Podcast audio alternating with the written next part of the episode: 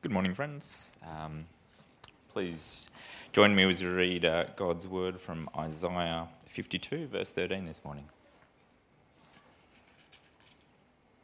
See, my servant will be successful. He will be raised and lifted up and greatly exalted. Just as many were appalled at you, his appearance was so disfigured that he did not look like a man, and his form did not resemble a human being. So he will sprinkle many nations. Kings will shut their mouths because of him, for they will see what had not been told them, and they will understand what they had not heard. Who has believed what we have heard? And to whom has the arm of the Lord been revealed? He grew up before him like a young plant and a root out of dry ground. He didn't have an impressive form or majesty that we should look at him, no appearance that we should desire him. He was despised and rejected by men, a man of suffering who knew what sickness was. He was like someone people turned away from. He was despised, and we didn't value him. Yet he himself bore our sicknesses, and he carried our pains. But we, in turn, regarded him stricken, struck down by God, and afflicted. But he was pierced because of our rebellion, crushed because of our iniquities. Punishment for our peace was on him, and we are healed by his wounds. We all went astray like sheep. We have all turned to our own way and the Lord has punished him for the iniquity of us all. He was oppressed and afflicted, yet he did not open his mouth. Like a lamb led to the slaughter, and like a sheep silent before her shearers, he did not open his mouth. He was taken away because of oppression and judgment. And who considered his fate? For he was cut off from the land of the living. He was struck because of my people's rebellion. He was assigned a grave with the wicked. But he was a rich man at his death because he had done no violence and had not spoken deceitfully. Yet the Lord was pleased to crush him severely. When you make him a guilt offering, he will see his seed. He will prolong his days, and by his hand the Lord's pleasure will be accomplished. After his anguish, he will see light and be satisfied. By his knowledge, my righteous servant will justify many, and he will carry their iniquities. Therefore, I, I will give him the many as a portion, and he will receive the mighty as spoil because he willingly submitted to death and was counted among the rebels. Yet he bore the sin of many and interceded for the rebels.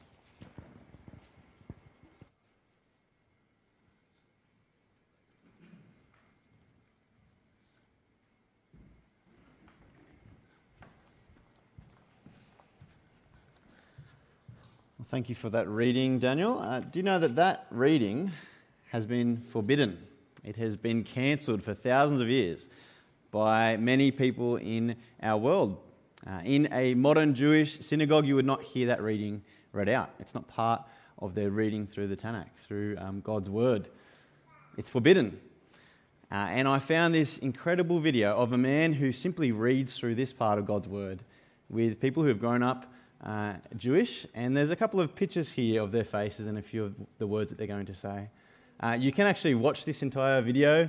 It's a bit too long for this intro, but just through the QR code. So if you want to a bit later today, it's a great encouragement. Uh, yeah, definitely pretty much got me to tears as seeing these people um, respond to this man. So if we go back to that first slide, um, yeah, this part of God's word, Isaiah 53, has been forbidden. They wouldn't have heard about it.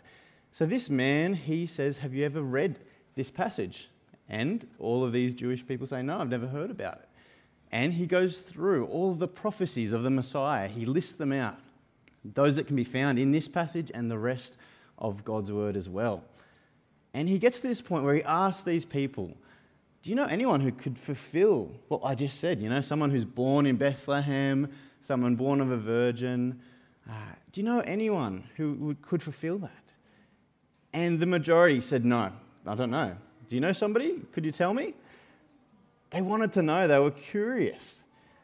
But then by the end of the video, two of the guys said, after they'd read through Isaiah, after they've seen that he is the rejected one, the despised one, they said, Yeshua. That's Jesus. that is clearly Jesus who's being prophesied in the pages of Scripture so long ago. And one of the guys, you can see there, this man that I've got a few photos of, he just realizes that all of his life, as soon as the word Je- Jesus has come up or Yeshua, that no one's willing to even go there. No one's even willing to consider Jesus as the Messiah. He's just been cancelled. And he had this moment of thinking through I, I need to investigate this. If this is what God's word says, I need to look into this. And what an encouragement that is. I, I pray for these people that they might see that this is God's servant the Messiah, our Saviour. And that's what we got the pleasure of thinking about this morning. Uh, spending time really focusing in on Christ. This brutal description of a suffering servant, of a man who went through to death. And it has been cancelled in Jew- Jewish synagogues. And for many people here in Australia, maybe many atheists or people who follow other religions, they may have never read this passage either.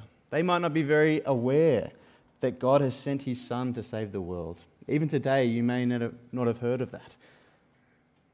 And I think it's such a shame that so many people have had Christ hidden from them like this. Isaiah 53, it is this incredible part of God's word, isn't it? It is so clear. There is just so much richness in its words. Now, here is what a few people have said about this chapter. Kyle Yates, the Mount Everest of Old Testament prophecy. Or Spurgeon, a Bible in miniature, the gospel in its essence. It looks as if it had been written beneath the cross upon Golgotha. It's so true. There is so much in this one passage. But for many reasons, it's been forbidden, particularly because of its gospel clarity. It is the gospel in miniature. And some people, they must think it's just implausible that a king and a savior would be weak, like he's described in this passage, that he would be the suffering servant. It seems like a contradiction too difficult to wrestle with, to make sense of. But today, I hope that we'll see that God's power and love are declared in unlikely hero. This incredible prophecy declares the power and love of God on the cross of Christ.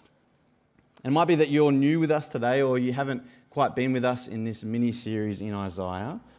Uh, this is an Advent series that we're going through in the lead up to Christmas. And that means that we're looking at some of the prophecies, some of the parts of Isaiah which long for salvation, which Jesus brings. We've been looking at some of these prophecies. Even last week, we looked at chapter 40. Uh, Cole reminded us of the comfort which is promised to his people, which Israel were longing for they were longing for the promised one who would bring restoration and the comfort, the comfort that they were yearning for in the midst of their darkness, in the midst of their rebellion, their idolatry. And ultimately, God's people were holding out hope. They were longing to place their confidence in somebody who was sure. And just like them, we face similar challenges. We need to work out who we place our hope in who we put our confidence in. And many of us here might still be waiting to make that call. Maybe you still haven't decided about Jesus. And I hope that today we're overwhelmed with thanks as we spend time considering what he's done for us. The servant who went through unimaginable pain for us. So, our first point for today uh, God's power is declared in an unlikely hero. God's power is shown in the cross of the misunderstood servant. We're introduced to this person in verse 13. It, we're told that my servant will be successful. And the title of servant, it's one that comes up a number of times in the Old Testament, particularly in, uh, in Isaiah. We're told of this individual who is God's perfect one. And there are a number of four or five uh, servant songs that you can read through in the book of Isaiah. They all prophesy about this special one who would help God's people, both Jews and Gentiles, help the world. These songs are an amazing picture of the character of God and the ministry of Jesus as well. And we can understand how God has been revealed, has revealed his power in Christ by slowing down today, by reflecting on this uh, passion of Christ, his submission and his rejection. We can understand how it's actually a beautiful picture of God's glory In verse 1 of chapter 53, Isaiah questions To whom has the arm of the Lord been revealed? He asks, Who has seen the power of God? That's what that statement is referring to. You know, imagine the big biceps of God. That's what it's referring to. He wonders, Who has understood or believed in the power of God? Who has seen Jesus, the exalted one? And we're also told in verse 15 that kings will shut their mouths because of him. And what an image of Jesus with all authority that kings will bow down, kings will be in submission to Christ. Every king will be made small in comparison to him. And in his presence, all kings will be silent. They'll be unable to get even a word out in the sight of the King of Kings. And in verse 13, the power of God is seen in the servant by his success he will achieve what God has set out for him to do. He's no failure. And because of his success, we're told that he will be raised up and lifted up and greatly exalted. Jesus, he is superior, he is above all else. So, how has God revealed his power in the world? How has Jesus been successful? How has he shown his power in this world? his strength? How has he shut the mouths of kings? Well, it is truly shocking. This passage might be familiar for many of us here, but it is shocking this idea of Jesus going through this kind of pain, even as the most powerful being in this world. He was despised, he was rejected, he was a man of suffering. We didn't value him. He was pierced and crushed, oppressed, and yet he did not open his mouth. Like a lamb led to the slaughter, he was killed, even though he was innocent. And throughout this passage, we're told that he'd be misunderstood in his ministry. People won't easily recognize his power. You can see this in verse 2 of chapter 53 if you're following along. Uh, I do suggest that you can follow along with me today. There'll be lots of different references come up there. Uh, verse 2, it describes how Jesus grew up before him like a young plant and like a root out of dry ground. He didn't have an impressive form or majesty that we should look at him, no appearance that we should desire him. He looked like everyone else. He, he didn't scream Messiah when you saw him. He was really un, unimpressive, unassuming in appearance. He was able to give up his own power, though, for his ministry here on earth. He was unlike any of us. He came in weakness and humility. He was glad to seem weak, even though he is so strong. And people totally missed what he was all about. They missed the Lord of glory in their presence. In verse 3, it says, He was like someone people turned away from. He was despised, and we didn't value him. Or verse 4, we in turn regarded him stricken, struck down by God, and afflicted. They thought he was cursed by God, that he was a lost cause, that he was some kind of failure, and God must be angry with Jesus. Yet we're told clearly that he was innocent. He was this righteous servant who pleased the Father. Far from being cursed by God, he was being exalted in his death. For in his death, he was bringing salvation to a weary world. The power of God couldn't be seen in his appearance, in what he looked like as the servant, but in what he came to accomplish his death, his resurrection. And I'll speak now of his suffering, of his death, and I'll refer to that as his passion. You might have heard of that phrase before. We're told about the passion of Jesus, his suffering and his death, which begins in verse 3 by being despised and rejected, it tells us. He was like someone people turned away from. He was despised and we didn't value him. In his life, there were many who mocked him and fought against him, convinced that he was the one in error. Think of the Pharisees. Think of the many people who uh, came up against him. Even to this day, there are many in our world, even of his own people, the Jews, who continue to reject the Messiah. And we all know that sting of rejection, right? Jesus, he felt it even to the point of being personally despised and told that he was cursed by God. He was unfairly rejected. He was innocent, yet he endured the crowds all turning on him. So, how does Jesus show us the power of God in his, in his rejection? How does Jesus show us his power in his rejection? Well, he shows us his power through his submission to his Father. As Jesus was rejected, we see his faithfulness to his Father, the, the power of Jesus' obedience. He didn't give up or give up hope. He didn't give up on that plan of salvation.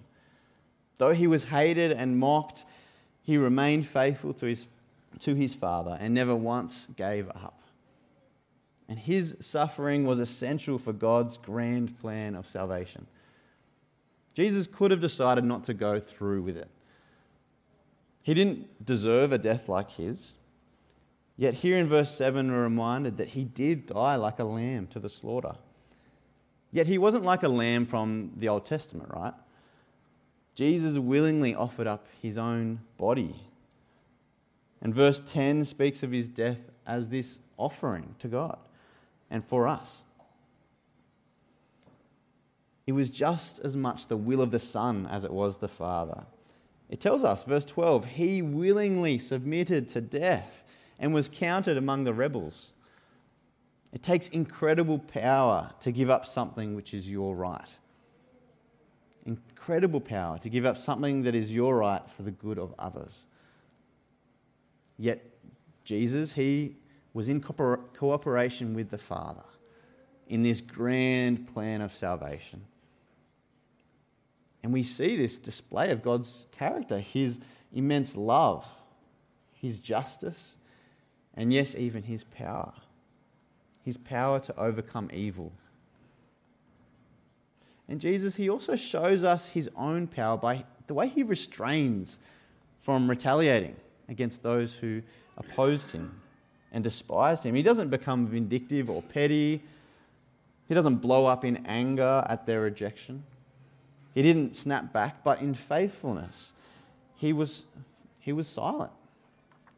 And it takes great power to withhold yourself from a fight. I think we can all understand that, right? To have such self control when you've been wronged. And so far this morning, we've considered how the cross of Jesus it displays God's power. And now, for the rest of today, we'll think about how it displays God's love as well, there and the cross of Christ.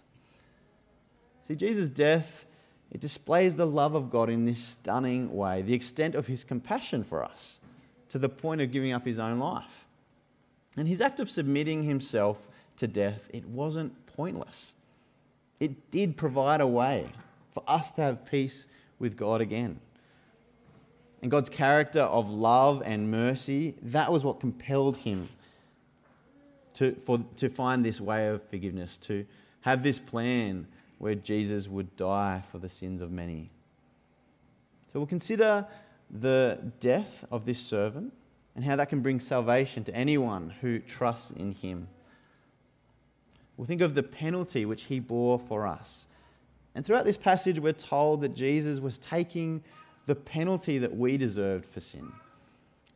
Now, firstly, we're told that Jesus was not sinful himself. It's very clear about that in verse 9. He had done no violence and had not spoken deceitfully.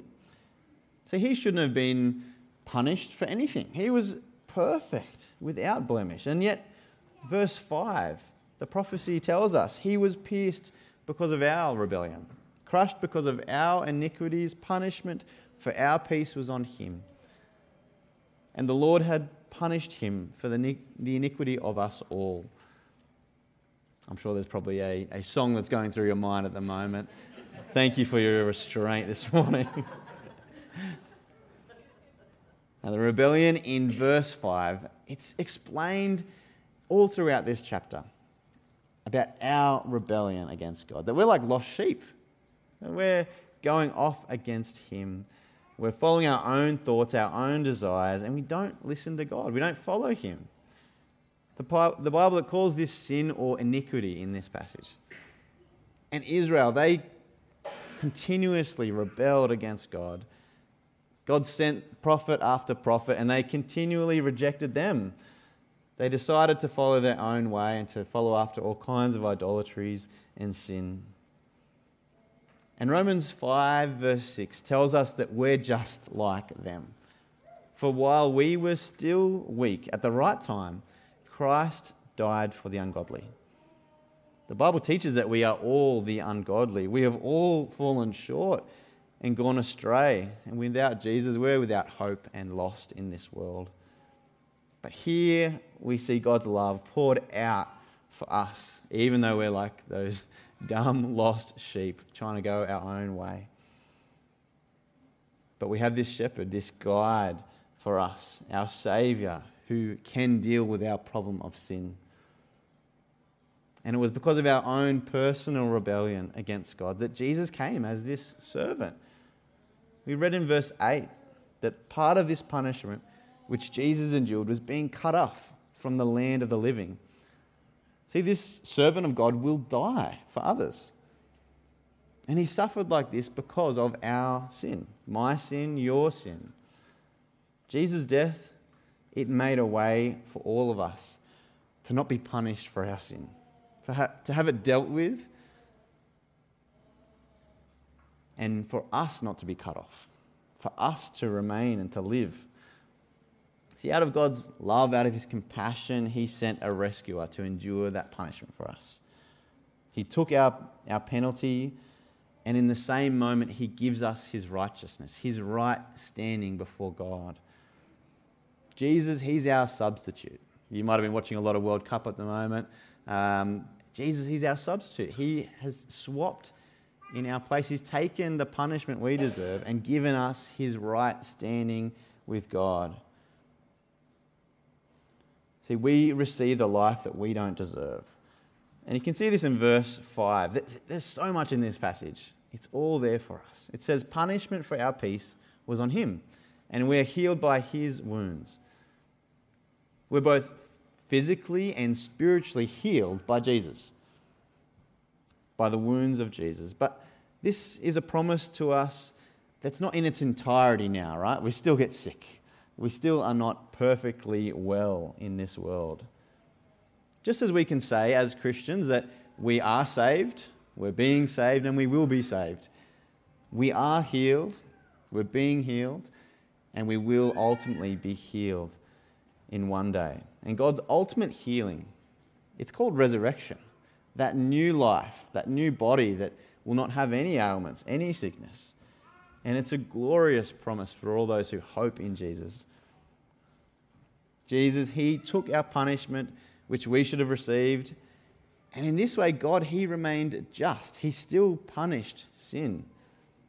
It's not like He forgot about the sin in the world. He takes our place. And this swap, it's already taken place.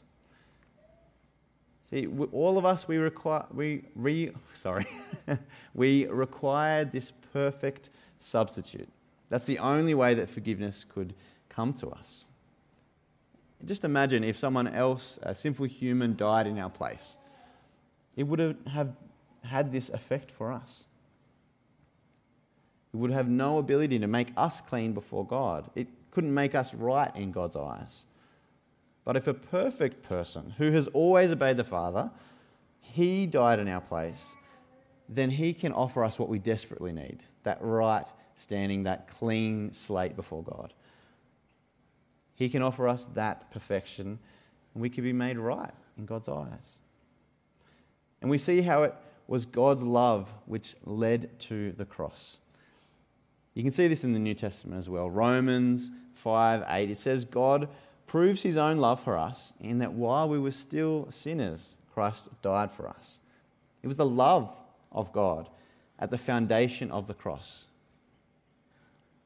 I hope you, as you scan over this passage for today, you're experiencing some of that warmth from God, that love from God. And yet, even this day, as you sit here, if you're struggling in this way to feel His closeness, His love, I would encourage you to continue to cast your eyes to the cross, where we can know for certain that God does love us through and through. Our feelings are fleeting, right? They go up and down. Our emotions often lie to us. They're not our ultimate guide, but we can cast our eyes to the historical reality of Jesus' death and his resurrection and remember that he does love us. That is unchanging. And not only does Jesus take on our sin, but he also gives us his life, his salvation, free of charge. See, this prophecy, it, says that his suffering won't be for eternity. Even in Isaiah 53, it says that there will be a limit to the suffering of the servant. He will have relief and joy and satisfaction. You can see that in verse 10 to 11. He'll see his seed, he will prolong his days. After his anguish, he will see light and be satisfied. By his knowledge, my righteous servant will justify many. See, in these verses, it doesn't mention resurrection, right? But the servant, he's already been cut off from the land of the living so far, and he's somehow seeing the light and he is satisfied and he's prolonging his days. And I don't know about you, but I struggle to imagine another interpretation for that. It seems like he, in this passage, is coming back to life after his gruesome death. And it's an incredible prophecy of the resurrection of Jesus, that he'll prolong his days after his anguish. Now, for this morning, there's one final way we can see God's love at the heart of Jesus' suffering. And it's the result that it has for us. We've thought a little bit about this. We've considered how he takes his, our penalty, he swaps in our place. We have this right standing before God. But what is, what's the ultimate reality of this, the ultimate consequence? Well, it's peace with God. That's what comes through this passage again and again. Uh, this is where the passage started. In chapter 52, verse 7, it says, how beautiful on the mountains are the feet of the herald who proclaims peace, who brings news of good things, who proclaims salvation. And this was what Israel were longing for. At the time that Isaiah wrote, there was all kinds of darkness in that community, all kinds of idolatry and rebellion against God, all kinds of enemies coming to attack them. They hoped for this peace, for this restored relationship with their God their provider, their helper. And in Christ, this peace has come. Verse 5 it says, Punishment for our peace was on him, and we're healed by his wounds. See, we don't have to fear God, we don't have to avoid him or work for his approval. He freely offers this peace to us. And we have a foretaste of this eternal peace now by the Spirit. Jesus promised in his ministry that he was bringing peace. He taught us in John 14 Peace I leave with you, my peace I give to you. Not as the world gives, do I give to you. Let, let not your hearts be troubled, neither let them be afraid. How incredible is that? God doesn't want our hearts to be troubled and in fear. But our hope is in something secure. We can be confident of the comfort we'll have in Christ for all of eternity. And this prophecy of Jesus has been fulfilled. He's suffered, He's poured Himself out so that we can have this right relationship, this peace with God, and so that we can give thanks to Him. And that's what Colossians 3 it reminds us, it encourages us to do. It says, Let the peace of Christ rule in your hearts, to which indeed you were called in one body, and be thankful.